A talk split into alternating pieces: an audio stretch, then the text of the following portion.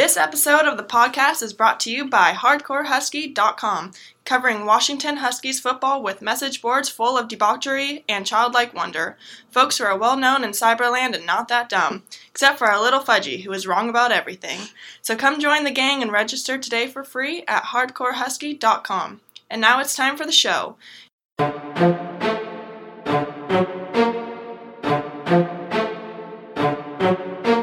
Another one. That's right, we the best. I'm out.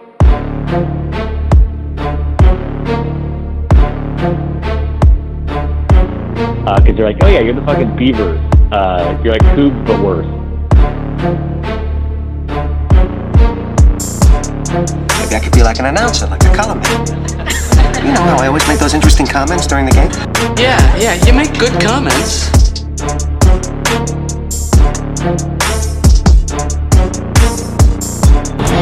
The weather is perfect, the field is fast at the Rose Bowl for tonight's ball game.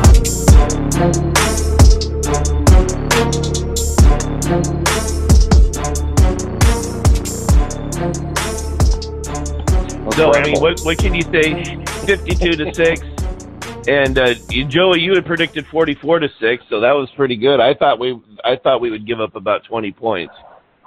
I was wondering when I was going to get the credit I was, uh, you know, the credit I was due. You know, that defensive that You're sitting there refreshing the, juggernaut the board. no, no, I didn't even. I, I didn't even look at the. Uh, I I barely clicked He on still the has a Sunday night. thread. And, yeah, you sons of bitches. I I don't, I, I don't think I'd clicked on the Portland State game thread since like I don't know page four. I don't. I don't even know what it's up to now. Oh, didn't get that high. I don't even. I don't I don't even. You know, I'll say off the top of my head, I'll say ten pages, but I don't know. It wasn't very much Uh, compared to usual. Well, if if uh, if their if their receivers, eh, it was a couple bad throws, but if Portland State's receivers could, you know, judge where the ball was going at all, I don't know, man. I don't know. The corners got burned, dude. They got fucking burned a couple times. It didn't look very good. You know. hmm Um, I, I mean their their defense. I mean their defense gave up. So I mean I guess, I guess if if they had a legit quarterback, um, yeah, they could have scored. They could have put twenty to thirty points on the board yesterday, but you know their defense kind of gave up against our offense. So I mean, eventually they would have gotten. You know, our eventually the Huskies would have got I don't know put up sixty or seventy on them if they had to. So, I mean, it was never going to get never going to get close. Yeah, Portland State seemed more interested in running out the clock in the fourth quarter than the Husky offense did. Mm-hmm, Sure. And the thing that I like too, like just to compare it to say, uh, I hate to say Don James, but uh, what I like better that DeBoer does though is that when he brings the backups in, he's not trying to run up the score, but he's still running plays and throwing intermediate routes and short passes and giving his backup some uh, meaningful experience instead of just you know having uh, whoever the backup QB was back in the day. They just hand off to the running back and run up the middle to help run out the clock or whatever. Um, so I like I like the fact that uh, he does that. Mhm. So Yeah, Willie, like, you got anything to uh, say? Yeah, Oh. I don't have anything. I, I I don't have anything eye opening, but uh, I have a friend who played for Portland State, and I feel like I remember him saying that there's like, you know, sometimes in your team like that, you, you know, they're collecting their paycheck. You go in and you're like, do I want to get hurt or do I want, or do I want to try to compete here? And Portland State is, I think, of the Northwest, you know, Big Sky School. That's the one that generally, you know, they come in for their check and they they they, they don't want to get hurt. Uh, I think especially too, you know, if you can get up on them early uh, and pull away. I think a lot of those teams are just kind of like, okay, I'd rather save my knee and my uh, my shoulder for uh, conference play rather than you know make make this game be 42 to 17 as opposed to you know what it ended up being. So I not a whole lot. I mean, it looked good. Yeah, that that same So- friend, that same friend was telling us back in late June when we were all at a wedding that Nigel Burton's like the worst person in the world. Really? Uh, he went a Yeah, long, think- long rant against Nigel Burton. Yeah, yeah. Because I think Can you he, give the uh, uh, the highlights? he he got recruited, I think, by Glanville, right? Uh, that's a good question. I think- did he get? I think he did Wow. sign with Glanville. Yeah. I think I think he got recruited by Glanville, and then and then like Nigel Burton took over. Um, you know, and yeah, he uh, yeah, he's the, not the most glowing things to say about Nigel Burton. So not a good. I mean, can But, you? What, uh, you, don't, you don't even have to one- do direct of my- quotes, but can you just can you just give an idea though? Like, is he like gruff and difficult, or very disorganized, or allegedly, or Uh, uh, difficult. Uh, the, I mean, there. I mean, I think there was rumors, of, you know, like some philandering, and and that apparently is true. So it's not a not a like not a good dude overall. But I yeah. I mean, um, yeah. Do we want to throw the legal disclaimer out? I don't really. oh no, I just No, hundred percent sure. Like, but yeah. No, no, no, no. That's enough. I just, I just wondered where, what direction that was, was, you know, was trending there. So, I mean that that that was like I remember that being rumored on on the Duke Man boards back when uh what was it 2012 or something when we played them at uh at what was then CenturyLink or whatever? I think it was 2012 so. Well, my tenure at Dawgman had ended by then, so I have not frequented Yeah. those boards. So, yeah. Um yeah. Any uh anyways um did uh anybody happen to catch any of the late games last night I only heard about the Oregon State Fresno State game, which sounded amazing, but Great, great game. Uh, BYU versus Baylor was a great game. Um, well, Arizona and Mississippi State was pretty good till yeah, late in the third quarter. It was a good game. Um, by the way, I want there to was say one- oh, oh, Georgia We spent Southern four- we beating spent- Nebraska was a great game. we spent four minutes on the Portland State game, two minutes hemming and hawing about Nigel Burton, and now we're going nationwide. We'll get to Michigan State. no, no, no, no. I mean, I'm just re- no, no, no, no. I'm alluding to how Portland State was so insignificant that we're, Oh. we're already we're already talking about Southern Mississippi or whatever you're just saying. So, but uh, yeah, but what, anyways, go what can you what can you read it? What can you really read into that game? It's like you, I, I'm sitting on a couch yesterday. First of all, I'm not even compelled to go. I I I wasn't going to go to the game because you know my children had both had games, but those got canceled because of the air quality, and so I had an opportunity to go to the game, and I just I had no no desire to go to that game, and then I sat on a couch um, at Wooly Duke's uh, parents' house, and I just sat there watching the game. And every touchdown the Huskies scored, I, I didn't even like. I mean, it was it didn't even move the needle because you know because of the opponent. It it was just right away. It, it was just too. It was e- if you thought Kent State was easy, I mean, this was you know even easier. So well, it seemed like it's, it was like a seven on five kind of passing drill type of thing. So, Yeah, I mean, they've two games in a row. They've had every single pass play they throw out there. Uh, they've had like two guys running, you know, running wide open with, you know, at least three yards of separation. I mean, it's. I mean, I hope it. I hope it continues into Michigan State. You know, um, I've noticed they've given they've given Michigan State a lot of uh, a lot of film work to do because you know they I didn't notice a lot of bunch formations in the first game, and then yesterday, or yeah, yesterday, they started throwing out a bunch of, you know, bunch formations. You know, and they've got now they've got two trick plays, uh, two trick plays for teams to prepare against, and I know they're throwing out a lot of stuff where you've got to consume a lot of practice time to, you know, stop the stop our uh, the Husky offense. It's a far Well, cry from from last year. yeah.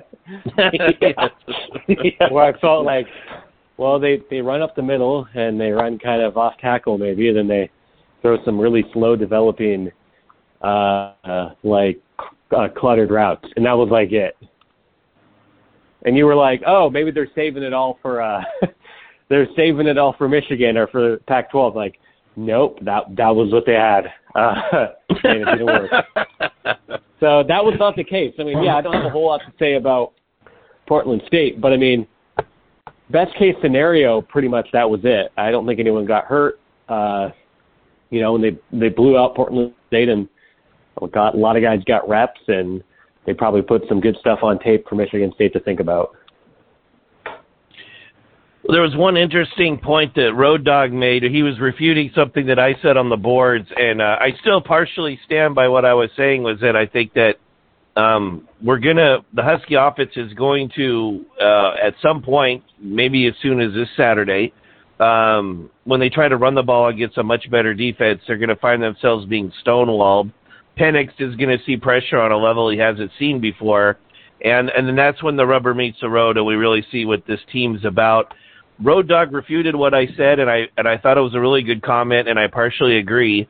He said though that we're not going to take the John Donovan route where we continue to like just try to run right up the middle and do whatever they're you know. But he didn't say eight man front, but it's like the other team could set up an eight man front. We would still try to run up the middle with probably with McGrew or something. So um, we're we're in a different era now where we're going to uh, certainly try to counterbalance what the other side is doing and be much more effective in, in doing that and try to play to our strengths and not our weaknesses. So we can certainly offset um, uh, some of that, but we don't have dynamic running backs to say the least. We don't have guys like a, a Myles Gaskin who's going to get two, three, four yards on his own. Um, even though I, I think the, the the the running back Wayne, uh, we come to Papa. How do you say his last name? Talau Papa or Tal- Talia Papa, Tala Papa, Tell you, tell Papa. Tali- He- He's a Talia Papa, functional yeah. back. Looks durable. Yeah, looks like he, but he but he's not a guy that's going to win a game for you, you know. So um anyway, He's- so that, no, that he's not like not like breakaway speed or anything. Um, and not even all that strong, but he's a good back. He's he's he's you know he's worth ten carries a game, but you I know believe he's so better we'll than. Richard Newton. You know, correct. And, you know, well, did I don't know if you noticed, but Newton was uh not as like not as boisterous yesterday, um, and he didn't like. uh Yeah, he wasn't like as he wasn't as aggravating as as uh I remember him being yesterday. You're watching him and you're like, okay, you're still not making a guy like you're not really shifty and making a guy miss, but you're not you're not getting up like you almost broke away a long run, you know, after running over a guy and getting tackled. You know, it's like like, oh okay, you're just getting back up and going to the okay, okay, all right, all right, you're you're being tolerable now. Um Yeah, they have like four they have like four average backs. I don't I kinda like that Will Nixon guy. yeah, Kinda like he yeah, he's gotten a lot of reps, but yeah. It seems Yeah, like he's, he's in like a better the- role now. he's like the guy that remember uh Kendyl Taylor we're always you know you're always hearing like oh Kendyl Taylor is going to be like this uh this hybrid tailback you know whiteout and then um he, he probably had like eight catches as a career Before he sold his couch. under- before he sold his couch he had like an extremely underwhelming career you know it was like Uh, Kendyl Taylor, yeah. Um, I think uh, G- Giles Jackson had a good game yesterday, but ran against Portland State, and he got ran down.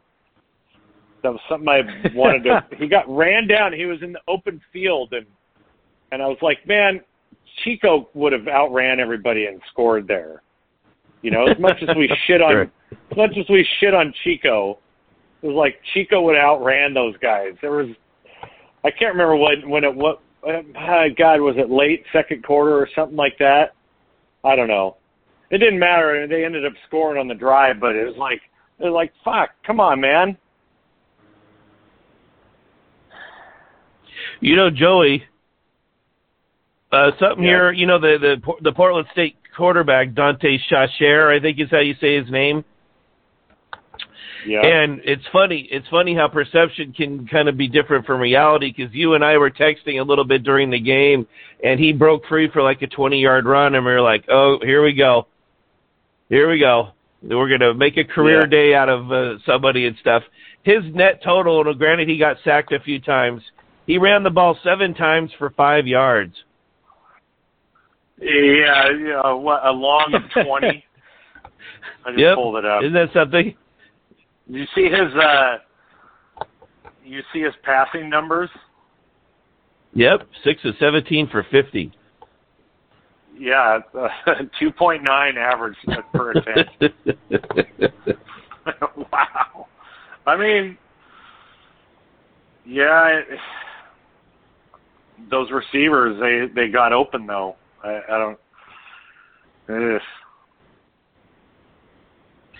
Yeah, we'll see Yeah, I mean, against uh, Michigan State. I don't think Michigan State is.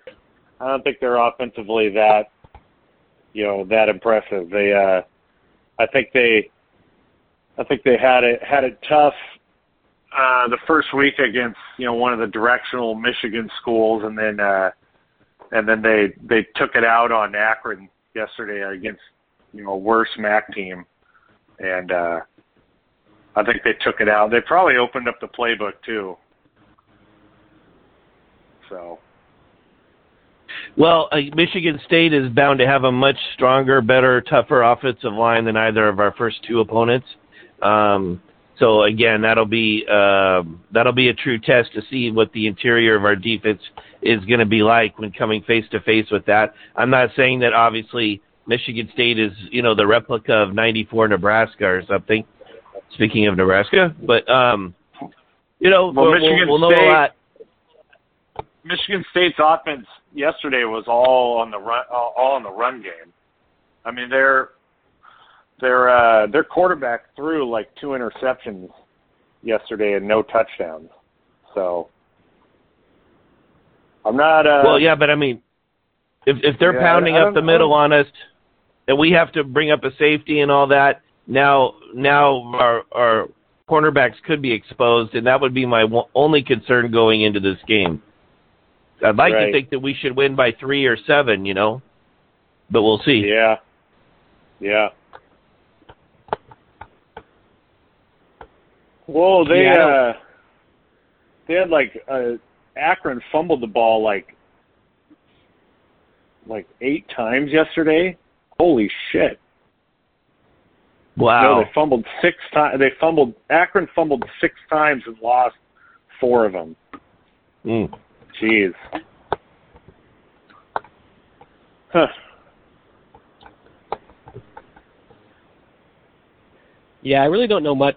I it's kind of a weird game where I wouldn't be totally shocked uh, by about almost anything with Michigan State. Uh, hmm You know, I if I, I I think I texted Joey probably the most Doog feeling of you know, I would not be totally shocked if it was kind of like uh, all you saw was purple 2016 Stanford game where Michigan State's pretty overrated, uh, but they're ranked kind of high and they're kind of a basic team and I I kind of question them. Uh, but I also would not be shocked if Huskies lose by like 17, and they, they between the tackles can't can't get it done against you know a a team that's been doing it for a while. That's that's pretty physical. I mean that's uh I I'm pretty sure I posted you know earlier about uh, agreeing with your take that they're going to lose. Uh, they're going to lose games because they just can't. They can't do anything between the tackles, and that's going to force them to be one dimensional, and that's not Yes. going to work. I mean, I think they'll be better. I think they got a lot more going on than like it was the 2002 Huskies, but that was a team that had good receivers, good quarterback, and they could move the ball through the air, but they absolutely could not run, especially between the tackles, and then that just made it so uh, to, was easy to defend them super one dimensional.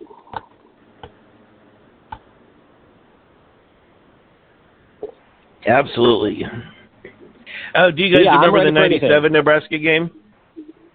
I was there, yeah. I, uh, d- uh, yeah.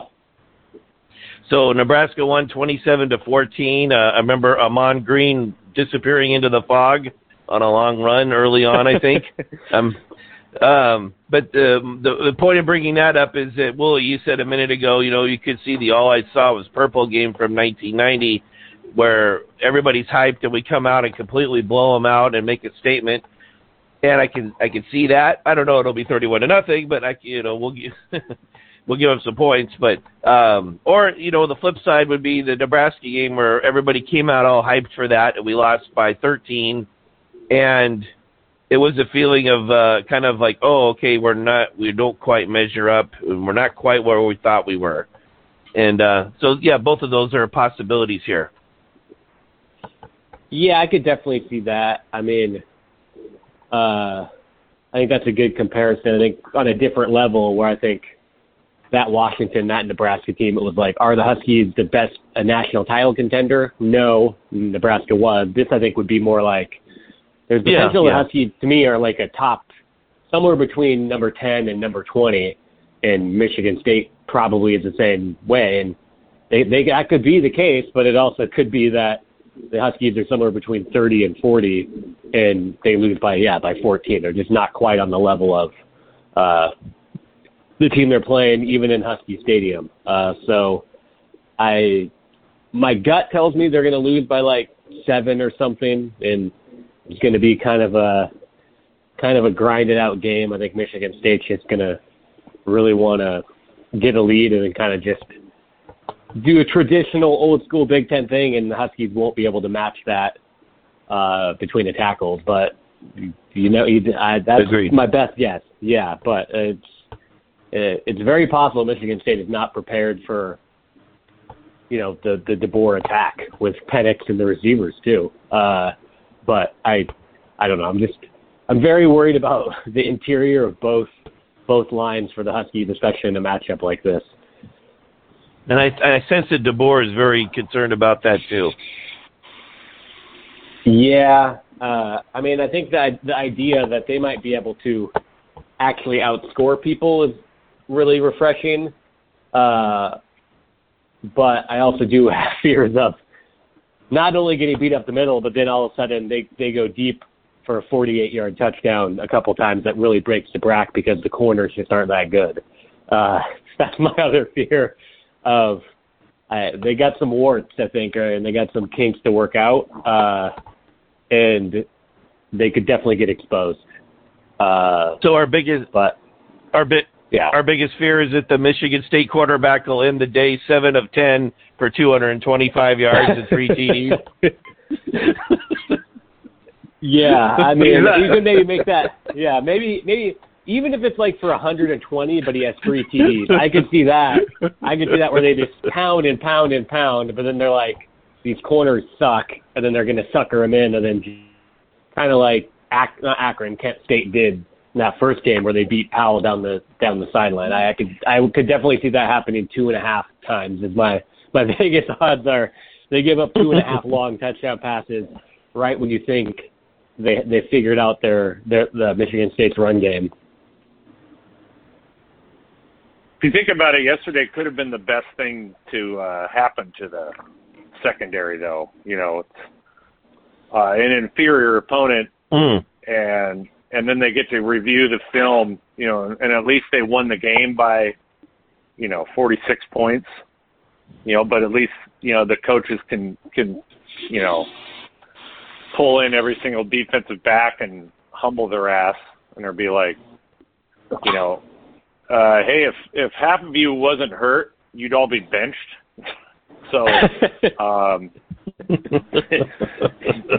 uh, I'd, I'd I'd wake up now because you know next week's not going to be as hard. There's there's um, you know a couple pros and cons like the uh, the quarterback for Michigan State uh, doesn't appear as far as the last two weeks doesn't appear to be you know a real running threat, which is what we've uh, what we've been saying is like you know Husky poison as a mobile you know mobile quarterback. Um,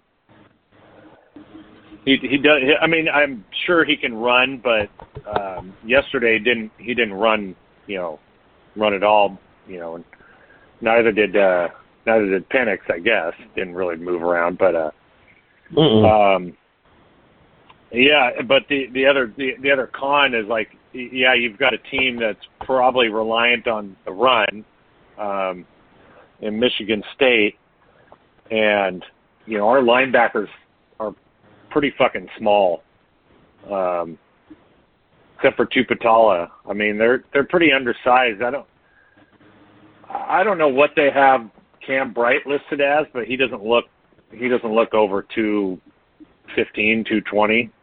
no, no, no. I no, no. mean, same same as Mole, that Mole guy or whatever. He he doesn't look. He doesn't. I mean, Dom Hampton looks way bigger than those guys, you know, and and especially when they put Drew Fowler out on the field. My God, oh, he looks like he looks like he's five ten, like two oh five.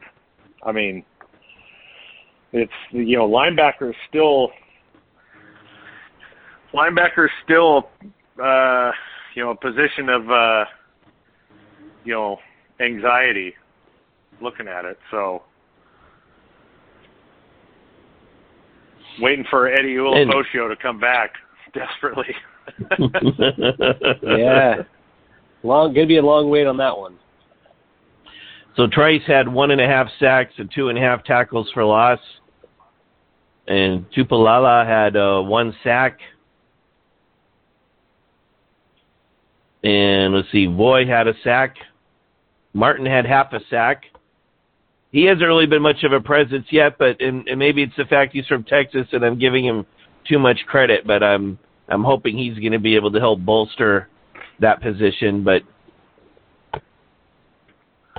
I think he's just like he's probably one of those like uh assignment guys where he, he doesn't he doesn't fuck anything up. He's not like a boomer bust like you know, what, remember when like Cooper McDonald would be playing all the time and you're like you're like, what the fuck are we doing playing Cooper McDonald? You know what? Why is he starting out there on the edge? And uh, who was the uh, who was the tight end that moved the defensive end? Um, Evan uh, Evan something Hudson? or uh, Hudson. Evan Hudson. Yeah, you're like you're like he doesn't. He maybe gets one tackle a game, but he's out there. He's playing like he's playing like 60 snaps a game, and you're like, why? Why is he out there? But I don't know. They got. I it's just like they're like the. It's like this husky thing of the last 20 years. Like we just need one guy on defense to just just hold a block, just hold your block, and don't let him move you. But even if you don't move him, just don't let him move you. Just stay there. You know, and then we just we just have one guy every year that is like that. We, we go from like uh, Talia Crichton to Evan Hudson to I don't know, but uh, Pat, uh, Cooper O'Brien to like Cooper McDonald. Uh, now we Well, got now like we got that. Jeremiah Martin. We got these guys that uh that just go you got hoot hoot and holler all fucking you know warm up and then go get blocked all day. Like that. That's you know we got we got one guy. Yeah. Martin at least looks Martin at least looks big to me. I would say the same with Smalls too. You know, especially in person. I feel like I looked at look I looked when I saw Martin in Smalls and Trice. Trice looked gigantic uh, in person. I thought those guys looked at least physically a big big improvement from Cooper McDonald and you know that ilk of uh in end and yeah I think Martin's looked okay I think particularly against the run because I think he's bigger uh I, I think Tamani was another quietly he was like a decent recruit so no one kind of labeled him, him as like that but he was like a, the worst I've ever seen of like he wasn't even just holding a spot he just like got blocked off of every spot ever like he he wasn't even a guy who you're like look he just takes up a lane and like an Evan Hudson but like he doesn't make tackles but like at least like he's there like Tamani was just like constantly moving laterally attached to a fucking lineman That's quite an image. uh, yeah, I mean, Uh, there's you- a good you- chance. Yeah, uh, uh, uh, one area of concern is like ZTF. You know, you look at his totals. He had two tackles. I didn't see much of him the It- last two games at all. I, I, I mean, he's Trice was listed as the starter too, right? In the depth chart, it's like Trice Yeah. or ZTF, but Trice is first, and Trice has gotten way more reps. And honestly, he looked better. I mean, there's it's possible they're just trying to save ZTF for, uh, you know, they're they're saving him for the real games, but uh, they don't really want to see have people see, you know, how how what he's back to or not. But yeah, he has not gotten a ton of reps, and when he's been out there, he hasn't been super impressive. I, I mean, my Twitter guy was saying that uh, uh, the staff doesn't necessarily love, like in their defensive scheme, like ZTF is not the kind of guy that they re- they don't really have a spot for him. Like they're more into bigger, kind of like bigger DNs and smaller linebackers, and he's kind of somewhere in between that. But that's my Twitter guy, so I don't. I'm just kind of you know- regurgitating. Pro- yeah. the the truncated season of 2020 with only the four games, uh, rep the North and all that. Um, but ZTF was like, you know, it was we were hyping him as like the next Lawrence Taylor, basically. Um, so it's interesting. The, De, DeBoer can be very mum's the word and close to the vest when it comes to injuries. I'm sure you guys have noticed that. Um, he's not Yeah. going to really disclose much of anything. Um, so it's possible what one of your theories there might be true there, Willie. Uh, but I'm guessing it's just that he's just doesn't fit in quite right, or is just not up to not up to uh, speed.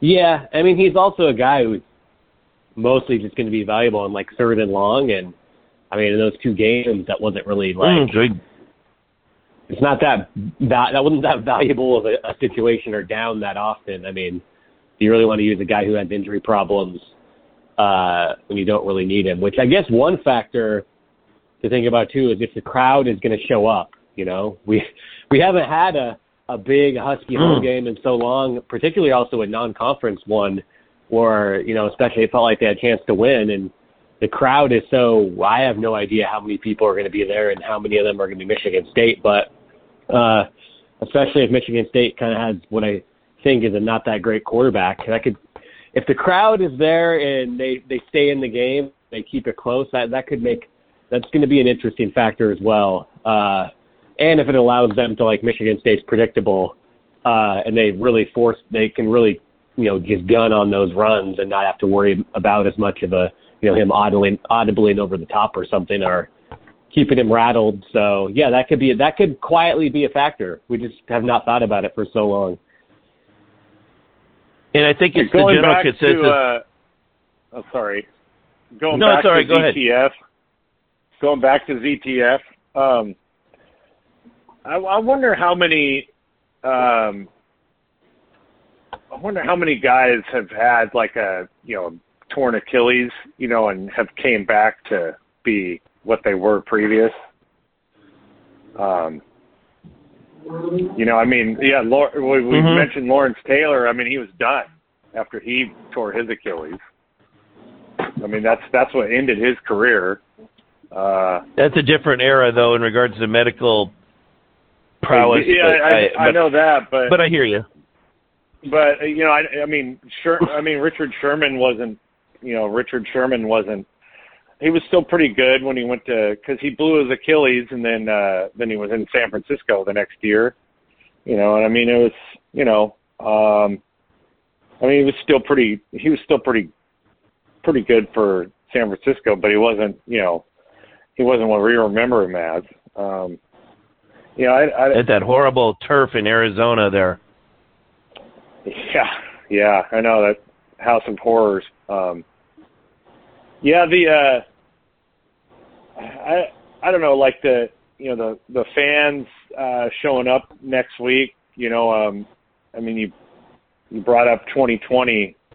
It's like a uh, you know like a like a saying. Uh, we you know it's kind of a saying at at you know job you know a couple jobs I've had where um, you know, you need to ask a question to a supervisor. You can't get a hold of the supervisor, and you're like, well, if they don't care, then we don't care, right? You know, we'll just do what we do, or Right. figure it out, or whatever. It's like, yeah, if uh, if the athletic department doesn't care, why the fuck should we care? I mean, I'm, I'm you know, there's people on our boards that basically say that. You know, Mhm. they don't fucking care. Why should we care? You know, Jen, yeah, w- hey, Oregon, rep the North. Yeah, fuck you. You know, if if you, if you don't care as much as we care, like we'd never fucking say that. You know? And I just I want to jump in and say because some listeners might be going, what are they talking about? So we're talking about how the Huskies just kind of conceded so much. We only played four games, and then we we won the North, but we have uh, COVID breakout amongst some offensive linemen. Some reports said it was every offensive lineman. I don't know. Um, and instead of us, instead of Cohen trying to uh, rally everybody and appeal to the Pac-12, hey, let's push back the conference championship game one week so we can participate. She just rolled over, and then uh, Oregon goes, and then and then we're you know her and and Jimmy Lake are tweeting rep the North stuff and and making comments in the media about you know go Oregon basically. So that's what we're talking about to the listeners out there that don't understand. So sorry to interrupt, Joey, but I, I know some people out there wouldn't know what we were talking about. Well, no, and and then you know it, it, it was from the you know all the way to the top. You know, the the conference. The conference didn't want to play that year. They did not want to play, and then they Right. they got caught with their tail between their legs. That they were going to be the only con- Mountain West was going to play. MAC was playing. Everybody was playing, and the pack and the Pac-12 was just like, yeah, we're you know we're we're not going to play. We're going to go with the Big Ten, and then the Big Ten just completely fucking reneged on on them. You know, and and you just say you just say, hey, if they don't fucking care, why should the fans care? They, they wanted to they wanted to kill the whole season. You know, if they don't fucking care, why should why should we care? And we, you know, we're gonna slowly. We, we seriously, I, I we, we may speak speak too soon. They they probably lucked their asses into a fucking amazing coaching hire. She probably Possible. completely lucked her ass into a amazing coaching hire, and it may save the fucking program. You know, but we could slowly turn into Cal, where we're just we're rooting for COVID instead of fucking football. You know, in 2020. you know, we're you know the you know everybody but the football team is fucking rooting. You know, the fucking COVID cheerleader instead of you know foot you know football fan of football. You know, Cal, and let's never Cal- forget. Cal and Stanford Go are and then roll- fucking like they're done. You know, they're gonna they're gonna be filled up with Big Ten fans. You know, when they move over to the Big Ten with uh with Washington and Oregon, they're gonna be filled with fucking Big Ten fans. Yep. And let's not forget, on top of all that, the uh, the cherry on top of the Sunday was that um, Cohen rolled out the uh, "Are You All In" challenge to the Husky fans.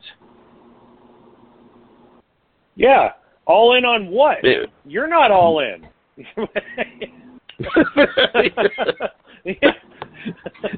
so I mean, it was, you know, and people were writing me uh, ta- and posting on the boards talking about their situation where. It, it, the- not that the UW was having a massive lack of integrity with it, but they were kind of doing a little bit of rope and dope with the uh, refund policy. If you don't respond to us within whatever it was, you know, 18 days or something, then we're keeping your money. Sure. And uh, I just I didn't like that kind of thing. So, yeah. but I know they've got their bottom line, and I'm sure that it's uh, a severe challenge. But you know, that's where integrity comes in, I guess. But I don't know. Have you seen the Rose Bowl the last two weeks? Ooh, boy.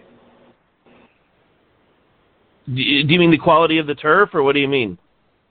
It's like Oh, the you mean the turnout, fans. fan turnout. Oh yes, Ooh. yes, yes, yes, yes. Bad. Well, what were they the first week? Twenty, twenty thousand or something? It didn't even even- look that much. Well, and even Wilner, even Wilner said, you know, he he thinks it was more like eighteen i- in the in the fucking Rose Bowl. Um, And if UW was running what- that though, the announced crowd sixty eight thousand. I mean, if if that's what's scanned, I- I mean, you know, they go by what's scanned, right? They go by what how many tickets were scanned. They're supposed I mean, to, I when there's- think. the- I have no I don't idea know. how they actually. I think they try to think about whatever. I think they try to think of whatever the highest number is they could realistically, you know, in some way ever explain. Like if someone like really was like, "We're gonna audit you," that's the number they go with, and like they could. I'm sure they have some way they could be like, "Yeah, they probably scanned a bunch of fake tickets, or they invited a bunch of people, fucking." Boys and girls clubs or some shit and then they're like yeah they were there uh it, i always think they can just yeah just estimate whatever the biggest number they think they can get away with is They've got Vince McMahon doing their uh, their their uh, uh, capacity, you know, where he bumps it up twenty twenty thousand people. That's a WrestleMania Yeah. three reference, but you know, yeah. So do, do you guys just to shift back to Washington uh, and Michigan State real quick? Do you think Michigan State is viewing us right now the way that we would view uh, Beevlet or something like that? What do you, how do you think they're viewing us? I a think very good I question. think the uh, okay. I think the fans are uh, Apollo Creed, and uh, the I bet the the coaching staff is is uh, Apollo Creed's trainer in Rocky One. Be- best scene in the movie when uh, when uh, Rocky's you know beating up the uh, the meat, you know the the fucking uh, the slabs of meat in the fridge, and the trainer's the trainer's looking at the uh, the TV and he's watching it, and he's like, "Champ, champ, you got to come look at this." And he's like, "Yeah, no, yeah, whatever, man. I'm gonna beat this tomato can or whatever, you know." And and uh, the trainer's watching Rocky, and he's going, "Holy shit, we're uh, we're kind of fucked if he doesn't, you know, if if I don't wake up my uh, my fighter here, we're you know he's in for a serious fight." So I I bet Michigan State fans are like, oh, they were a four and eight team last year. They got blown out by Michigan, and we always beat Michigan, you know, and and I don't think they realize, you know, the internal, uh, you know, like the internal struggle that of what was last year, you know. And that manifested itself when Alex Cook emotionally uh, awarded the game ball on behalf of the players to uh, to DeBoer last week. Yeah. Uh, also, I mean, look look how many players actually transferred out and Mm-hmm. continue to Mhm, yeah. stick it out too. Like, uh, impressive. I thought there was going to be a mass. Yeah, I thought there was going to be a mass exodus, but I think, I think even some of the players that were kind of Team Jimmy last year are probably they probably now see, you know how how fractured of a program it was, Mhm. and I think this coaching staff, I think this coaching staff is like so level headed and, uh, uh, but also. Um, I- I don't know. You could tell when when you'd listen to Petersen, you know, when they'd talk about the fan base and you know we need this place loud. He wouldn't even say it with like some, you know, he wouldn't be like, you know, yeah, we need the, yeah, we need the fans here and they need to come out. It was almost like a, you know, it was a the bane of his existence to to beg Yes. for the fans to come to a game. You know, it was, uh, or beneath him somehow. yeah, it was beneath him, or and he couldn't even just fake his way through it, you know. And and I don't know if I don't know if DeBoer is you know real about it or whatever, but you know he's I I think he's like just a I think he's like an a you know appreciative guy to to be in this position and knows that everything everything means you know something here. Like he's the he's he's the uh, he's brought back the most alumni to speak. You know, he's welcomed all alumni. He says you're all welcome because you're all a part of this.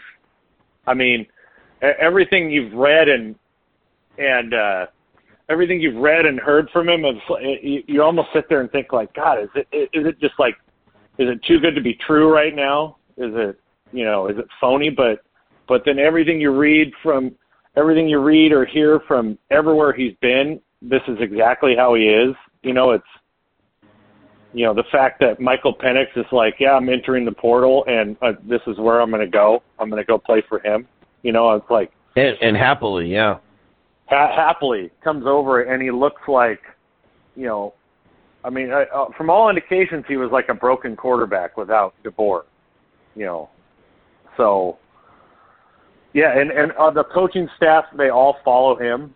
They're all like, yeah, you know, you know, uh, what's his name, Morrell. He was, you know, he's a head coach and an athletic director at, I don't know, Montana. I think it was Montana Tech. Like he could probably stay there for 50 years and be a coach and an AD there. He'd fit in great, but he's like, uh, yeah, Kalen, you know, I had an opportunity to go coach with Kalen, you know, again, and and I couldn't turn it down. Yeah. Well, that was like his direct quote. You know, I, I had an opportunity to coach with Kalen again, and I couldn't turn it down. It's like, wow, okay. I I've got like this huge amount of respect for this guy in in such a short period of time. So. And the thing I think to sum up how I feel, and I since you guys are the same on this, is that it's like DeBoer is he's tough and he has high standards that he expects the players to live up to. But at the same time, there's humanity there, and he's and he's rooting for the kids individually. And I feel like uh, I, I'm not basing this on anything I've heard, but it's just I get a sense there's very much an approachability there. That that if somebody had a real problem, they would not hesitate to go talk to him about it.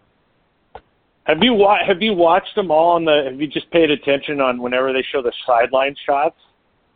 Like he's, I mean, he's like, I, I think he's I like have. hugging.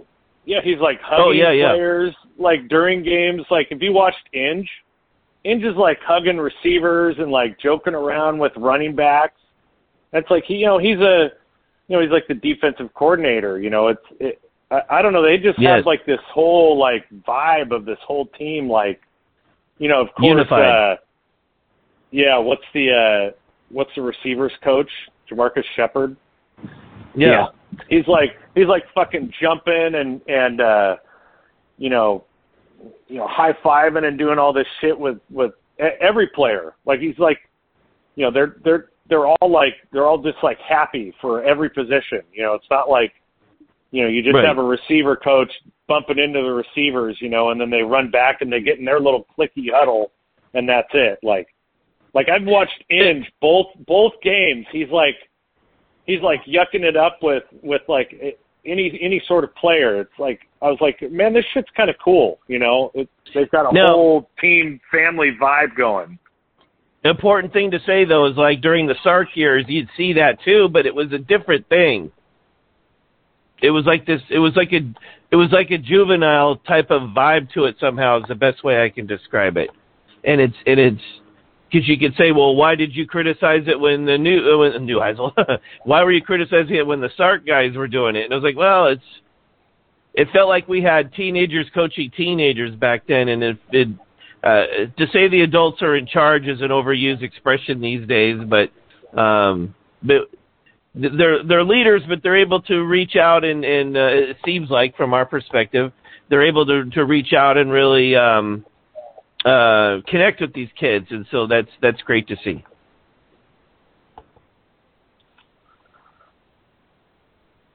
I'll let Wooly Dude So- chime in for a minute. I, didn't know if it was one of those vibe- things where he dropped off 12 minutes ago and we didn't know it. he, he left to catch a plane or something, but I haven't dropped off yet, but no, I, I the vibes have always been. I got this new fuck. I went to pick up food. I got this new fucking thing where at like sushi places they like won't give you extra soy sauce or something now. Like I literally told the fucking bitch I was like, I'll pay you, and then they're like, uh, no, maybe I can give stuff like three to you. Like, what? Why? What is like? What is the deal with that? I don't know. It's totally. Uh, that's my rant. Sorry, I didn't. That's totally unrelated. Well, maybe maybe you're breaking maybe you're breaking news here that the U.S. government's rationing soy sauce I now. don't know what it is. like the last five times. You heard like it here first. five- yeah. The last five times I've like been that it's been like it's been like a weird vibe about it where it's like I don't know maybe there's a secret but no I uh uh opposite I like the vibe of uh I like the vibe of uh you know the staff and everything I think they uh uh, I I mean, maintain it from day day one. I can't remember I talked on the podcast, but I think I heard and what you get the vibe of when they're like DeBoer is like calm and every day is the same for him as opposed to Jimmy who was like bouncing up the wall or Sark who was just like either way up or way down and or drunk or Petersen who's always kind of snarly uh but he was pretty he was pretty base calm but it was always kind of grumpy uh 'cause I mean, It was like stick up regular his ass tough. Yeah, it was like, but like with DeBoer, it's like it's what you want in a boss who's like someone Yeah. who you know you feel you feel right about them, but then they're also you know they hold you accountable, but then they're also just you know what they're going to be like and not freaked out. Like every time the world's worst thing are the freaked out bosses who are just like always on edge and everything's going to like send them through a wall because then you're like even if you're confident you're like well I got to go talk to Jimmy and he's gonna fucking lose his shit because like one thing happened. Go slam is a 150 pound wide receiver against a locker. Throw uh Sure. yeah, Quinten Quinten Pounds. I forgot about that. I, I forgot. I completely Pounds. forgot about that. Yeah, Quinten Pounds. Um, well, I guess yeah. we start as we start to wrap up. We could just take a look at the the boards here. Uh, Post game Orange Slices has a, a thread here where initially he was talking about it looks like Michigan State's the only ranked team on UW's schedule, but then it looks like that WSU and and Oregon are uh, somewhere around 24th and 25th, I guess. But um, there's not many ranked teams on the horizon right now. No, it's wide open. I mean, we've been saying it all along. Uh, I mean, based on the way the, the defensive backs look, I don't think USC would be a very good matchup uh, for, for, for Washington. Oh Unless God, maybe- no.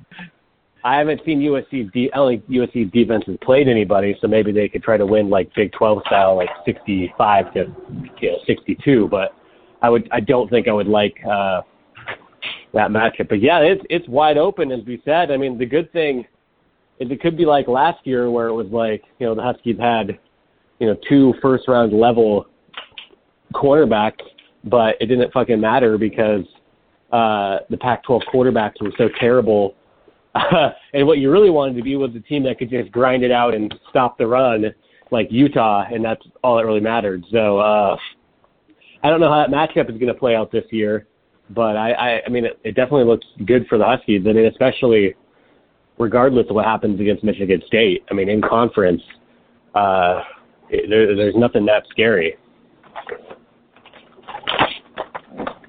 in the uh in the uh uh someone explained this to me segment of mine of the week. Tanner mckee. Someone explained to me the media's love affair with tanner mckee. He's on like you know like mel kiper's big board uh uh like wilner's saying that he's the second or third best quarterback in the conference and it's like what what did i miss with this guy last year what did I the the quarterback from Stanford, McKee, that Tanner McKee, right? Yeah, I don't think he had a good game against USC. He he didn't have a good game, right? I think he had a really bad game from what I saw. I've I've never seen him have a have a game where where you're like, oh, this guy's this guy's uh this guy's the real deal. I, I don't you know what am I missing with this guy? I, I Uh, he looks very understand it. pedestrian when I see him play. it's, it's very pedestrian. I, I remember saying this about Zach Wilson after, uh, you know, uh, you know, me and Hay kind of had a little brief thing on the board about it. Like in 2019, it was like Zach Wilson, Zach Wilson. I was like, what? what what about Zach Wilson was I supposed to be, you know, seriously impressed with? He had his big year in 2020, apparently, but it was like, dude, he played an NFL. He played an NFL secondary in 2019, and he basically threw it to his tight end that was covered by a cornerback all game. Because they just stuck Keith Taylor on that tight end all game, and the tight end had a good game, but it was yeah, he was out physically in a, a corner. And other than that, BYU couldn't really do much that whole game. So yeah, I don't know. These uh, some of these players they get anointed, and they're and and you're like, what? What am I missing with this? What? What? What do I not see? You know, Spencer fucking Rattler. Like what? These guys they get they get anointed as great. I don't I don't get it. Well, I mean, Jake Locker had something like a. I, forgive me if the number's wrong, but his career win loss was something like 14 and 27 or whatever. And uh, he ends up in the, the great Jake Locker, and he ends up in the Husky Hall of Fame. You know, so you, you once you you know, uh, you know, it's uh, it, it's never the message; it's always the messenger, right? So, yeah, yeah. The dynamic of cult of personality and stuff. We have there's one thread here on Hardcore Husky started by DNC and it was talking about uh, Mount Rainier is uh, threatening to blow, and so this was somehow divine proof that UW finally hired the right coach. And then there was uh, speculation along the way here about which uh, virgin poster from Hardcore Husky we're going to sacrifice into the volcano. And then at the end of the thread, they're having there's this big argument about Crocs and sandals and uh, it it devolved pretty badly. So I, I don't. Anything else from Hardcore Husky, you guys, uh, from the week or from today, or anything you want to uh, mention or shout out or anything before we close things out? I don't have anything now. No, I'm good. Looks like uh, we need to mention Sway, or he's gonna post a GIF and threaten not to listen to the podcast anymore. GIF, GIF, whatever. Um, right. It looks like Seafetter's Seafetter's Nacho Lover bought himself an Airstream for real, so he'll have some LeBam stories. Nice. So. I got. All right. Uh, well, uh, yeah, I got. I got a. I got a uh, little shout out. Uh, so when we had uh we had Dougals was on the pod, he was uh yeah he was a little angry. He was a little angry. We weren't we weren't uh, uh, all the way in on DeBoner because uh, you know some of us were you know had Campbell above DeBoner. So shout out to him. I should have been more into it as you were, but but uh you know we know more now than you know than we did then. So you know about DeBoner. So yeah. And chill, and, and yeah. he can chill out a little bit. We did predict that they would hire DeBoer too. So, you know, when Jimmy got fired or we had a coaching search, so we did predict that Jen would settle on DeBoner. I feel like we were seeing that before, but they fire, even fired Jimmy. Yeah, well, yeah, because I knew DeBoer, DeBoer would be. I knew he'd be the hot, the like the hot commodity on the West Coast. So, I but think we. Uh, I think Yeah, our, I don't think our focus was so much. I think I'm speaking for us. I don't think it was so much that we were pinpointing about DeBoer as much as we were jaded enough to say, of course, we're not going to get the guy we want. We're going to end up landing on the Fresno guy. I think that's what we were thinking. Yeah, but even, I, I mean, even before that, like, I, I don't, I don't know. I I don't have time to do it, but somebody can go go back and listen to it and shit on whatever I'm about to say. I don't, you know, whatever. Uh, I'm pretty sure. I'm pretty sure we were like, we were like, hey, if they get the Fresno guy, that's a good, that's a good fucking hire. Because, you know, I, I remember him. Uh, I remember thinking like, this guy's gonna be the the hot guy, you know, on the West Coast. Well, like every team's gonna want him if they fire their coach. So Well, I mean, because there was a, several times I was posting the why don't we go out and get the uh, South Dakota State coach and his AD that have done nothing but win national championships every year and bring that culture in. And I think I only made North one Dakota. post about it. Was, was it North Dakota, not South Dakota? N- North Dakota State.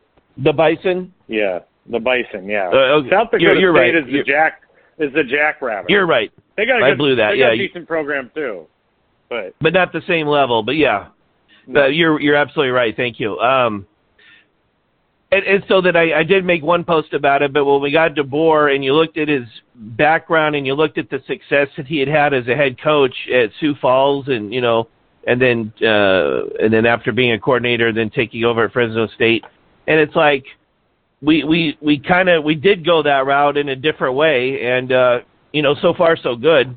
So we didn't bring an AD with uh, that was my whole dream package was bring the whole North Dakota State crew out here and give them five years. But um, so, anyways, that that was the point that I was coming from was uh, just looking at his background, but not knowing all that much about him. That I was like, I think I used the word cautious, cautiously optimistic, but but uh, you know, I was on the Campbell bandwagon for a few weeks there. That's for sure.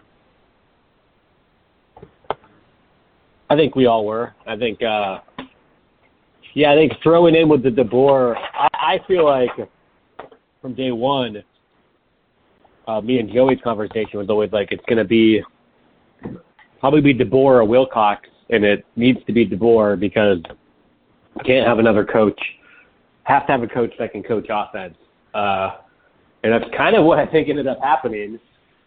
And uh, so far, of what we've seen this season. And you know two meaningless games you know DeBoer's offense has been lights out and Justin Wilcox just scored fucking 20 against UNLV perennial perennial punching bag UNLV uh so I'm for now I'm happy with that. And Matt Campbell I, I guess they beat beat Iowa last week but I was talking with some other college football fans uh this weekend they're like, yeah, like it, it seems like the guy doesn't didn't want the job, the harder job. He wanted that. So like he wanted the David Shaw way of you know cashing checks and being comfortable, and that's not really who you want if you're Yeah, but trying to build. you're you're making it. I agree with you, but you're making a, a, a broad brush assumption there that that's what it was, and, and like I said on the boards once, maybe he and his wife just didn't want to live in Seattle, you know.